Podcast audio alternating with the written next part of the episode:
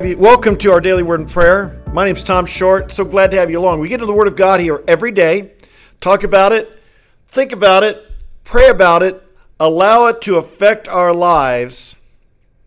And I'm glad you're along with me. I'm coming to with you today. I'm down at a camp, a YMCA camp in Black Mountain, North Carolina, doing a little scouting for our Faith Walkers conference. But we've been talking here today.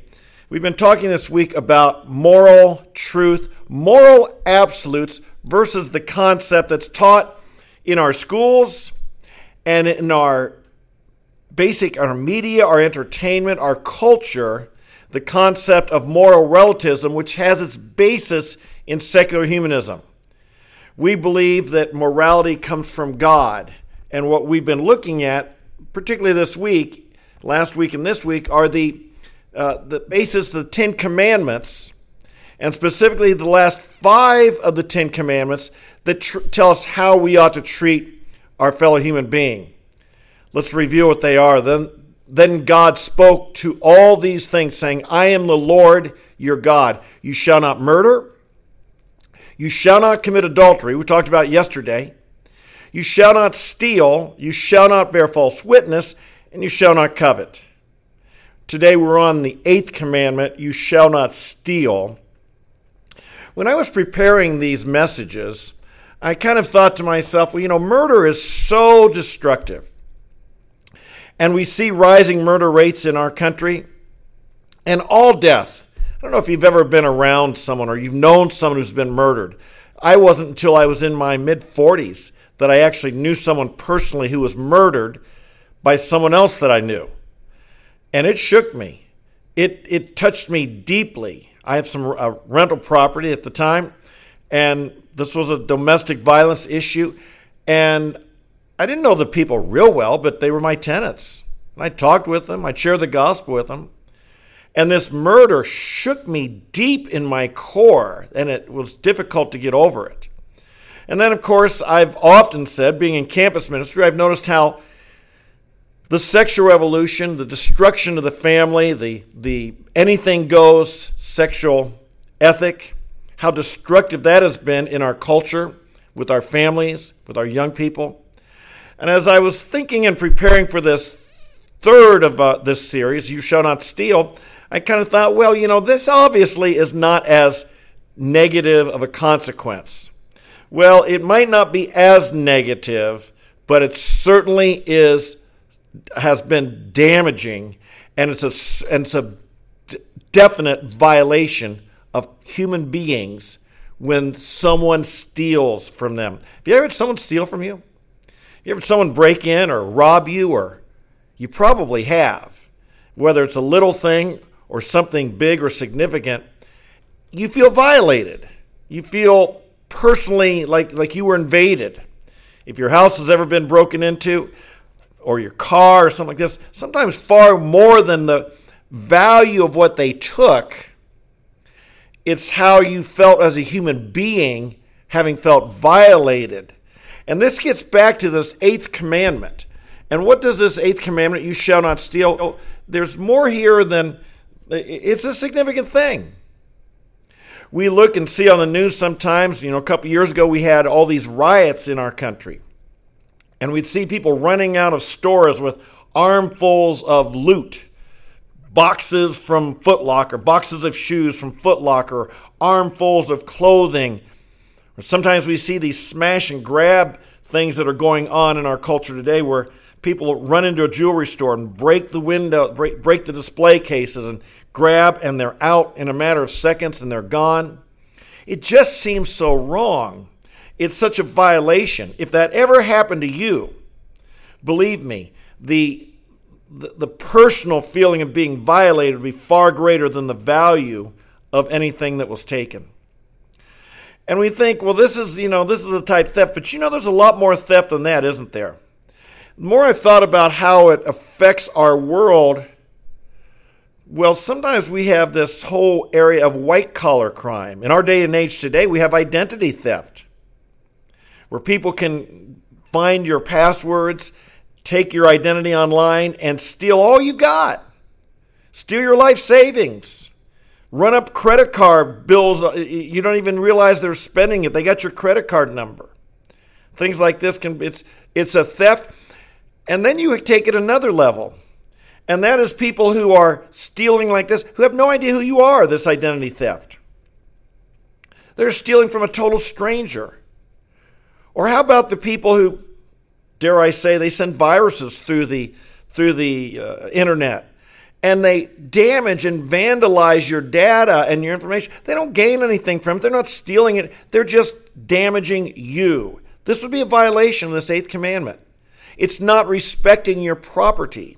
They may not take it from you, but by vandalizing it or destroying it, this is also is a violation of this eighth commandment.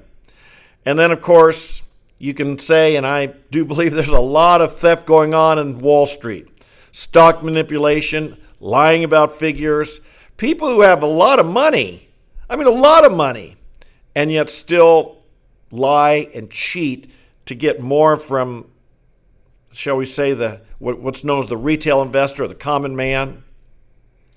And how about even inflation that we're facing now? Is this not really government theft of our property?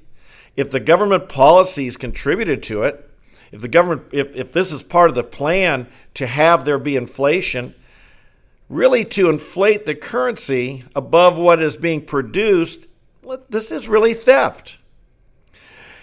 And so there's a lot of there's a lot more violation of this eighth commandment than we realize. I think that's the point I'm trying to say. And the more I got to thinking, how's this done? I'm realizing there's a lot of theft. In our country, it's illegal to bribe someone, unless, of course, you're bribing them with campaign contributions. You can't give to them personally, you can give it to their campaign to keep them in power. I know people come on here from India where bribery is, is a way of life. This is a form of theft. This is a form of oppression. This is a violation of this eighth commandment.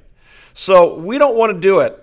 And let me say the lure to young people, the lure to old people, the lure to you and me to get rich quick, to get rich without productive labor, to figure out a way that I can have that, it's quite appealing, is it not?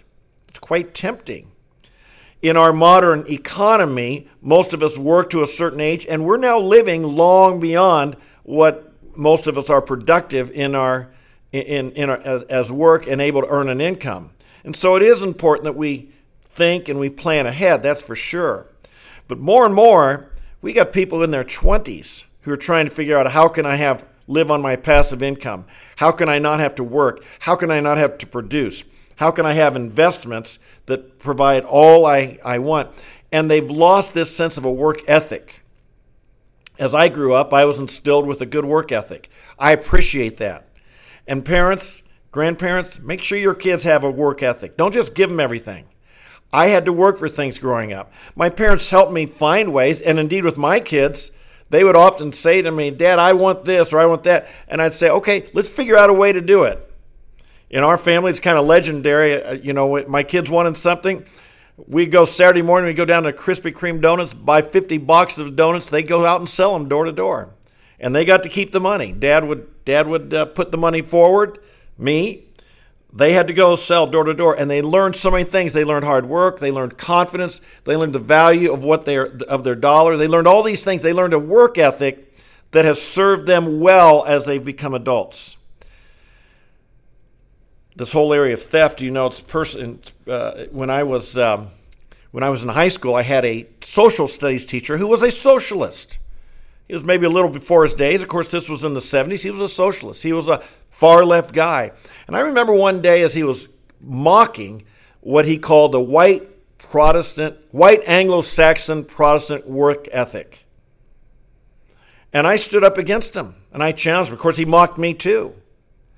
But I proudly say this work ethic, this is what makes a country great. This is what makes a society great. This is what makes a family great. The idea that everything belongs to everybody and, and, and not instilling a work ethic, instilling instead this sense of entitlement that if it's out there, I deserve it without having to earn it. This is a violation of what Scripture's teaching in this eighth commandment. The, the concept of private property, The concept that you and I have been entrusted with something. God gave it to us. God says we have property and no one is to take it. They're to respect it. I'm ahead of myself, so let we talk about these five P's. Let's talk about them quickly. What is the precept here on this eighth commandment? It's simply, you shall not steal. You're not to take anything that belongs to another person. It's their property. You're not entitled to it. You don't have the right to it. You're not to take it. It's that simple. Thus, like we said earlier, I am the Lord God. I am the Lord your God. God spoke. God says, You shall not steal. Case closed. But we continue on to give the reasoning behind it with this five P's outline. Number two, the principle behind the precept, and that is the principle of private property. That God has entrusted property to us human beings. Every one of us has some of it. You've got your, first of all, you've got your own body, but then you own some things. And what you own, God has entrusted to you. It's yours. You're to protect it. You're to take care of it. You're to be a good steward of it. You're to you're not to let it get run down. You're to protect what you have, and no one else is to take it from you, damage it, vandalize it, etc. It's your property, not theirs. What's the person behind that? Well, the person is God. Folks, you realize what this eighth principle is saying is God has given every human being something, and God expects and desires to take care of it and be faithful with it. And God, that's something God's entrusted to you. It's godly, it's spiritual, it's it's what it's obedience to God to take care of what you have, to protect what you have, to be a good steward of the things that God has entrusted to you. You're not to go get someone else's. You're not entitled to anyone else's. You're not to steal it from anyone else, but what God has given you. And of course, the principle here is Jesus taught, and we know it to be true. If you're faithful with what you've got, God will entrust you with more. So be faithful with the things you have. Think of the property you have. Again, your property includes yourself, includes your family, and once that's your that's your pro, that's an asset of yours. It includes your, your everything physical and tangible. This is dealing with these tangible aspects: money, pro, money, land, your car, your clothes, anything you have. God has entrusted that, and we want to be faithful and a good steward of it. No one has a right to it. It's yours. This protects us from anarchy. I mean, like the, shall we say, the, the looting that we saw in the riots 2020, you know, from that, when, when, when there's theft, it becomes anarchy. Every man for himself. The powerful gain all the strength and gain all the wealth, and they take from the weak. And likewise, like I said, it's not always the violent looting. Sometimes it's the white collar crime the nonviolent aspect of stealing through the internet, through business manipulation, stock manipulation, things like this. All we're protected from this when people don't steal. We're protected from oppression. We're protected from a total distrust of one another. We're protected from the idea that why even produce? Why even try? It's going to get stolen from me anyway. Of course, this is the problem with excessive government taxation when the government takes way more than their fair share, as the word says, it disincentivizes someone from even trying to be productive. Biblically, a person's income and increase in their wealth should be connected to their productivity. If they are producing things that are beneficial to other people, they should be rewarded. But if you're not rewarded, if it's just stolen away from you, why even try? You see, this is what theft, this is how theft destroys us. What does it provide for us? When we obey this eighth commandment, it provides for a healthy, secure, prosperous society. People know that if they work hard, they can eat the, they can uh, enjoy the, the fruit of their, the benefit, the fruit of their work. They know that there's a reward for what they do, and so they'll work hard and they won't spend all their time and effort simply trying to protect what they have. If you've ever seen a castle, and I've seen a number of castles throughout Europe or in, and in India, the walls surrounding the castle are so big, and you think, how in the world, how much effort must that have taken to, to build? Well, they don't have a choice because if they don't build that wall, you know, raiding mobs will come and steal from them and destroy them. We, one benefit of our country, we have not had to spend an excessive amount of our money protecting ourselves from one another. And so we've been able to put our resources towards improving our standard of living and improving our enjoyment of life. This has been a benefit of living in our country. As there's more and more theft and more and more rejection of God's this eighth commandment, believe me, we have to spend more and more money protecting ourselves, insuring ourselves, uh, guarding ourselves, instead of putting that money to productive use. So, this eighth commandment really does relate. It really does relate. As Christians, this has been a verse I've prayed often. It's meant a lot to me. In Proverbs chapter 30, he says, Two things I ask of you do not refuse me before I die. Keep deception lies far from me. Give me neither poverty nor riches. Feed me with the food that is my portion, that I not be full and deny you and say, Who's the Lord? Or that I not be in want and steal and profane the name of our God. Sadly, you know, we live in a world where sometimes people they see stealing for food as their only option and they and it doesn't make it right, but it's like they feel I've got to feed my family, I've got to do this. And I would I would suggest this should be a prayer for all of us. Lord, keep don't don't give me so don't make me so wealthy that I say I don't need God. It's a lot of people in our country that's their attitude now. But also keep me from poverty that I be not, not be tempted to have to steal and profane your name simply to provide. Give me what I need and might I be content with that.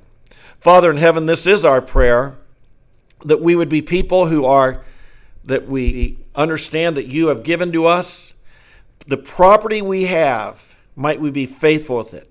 Might we develop it, guard it, uh, nourish, nourish, nourish, and nurture what you have given to us?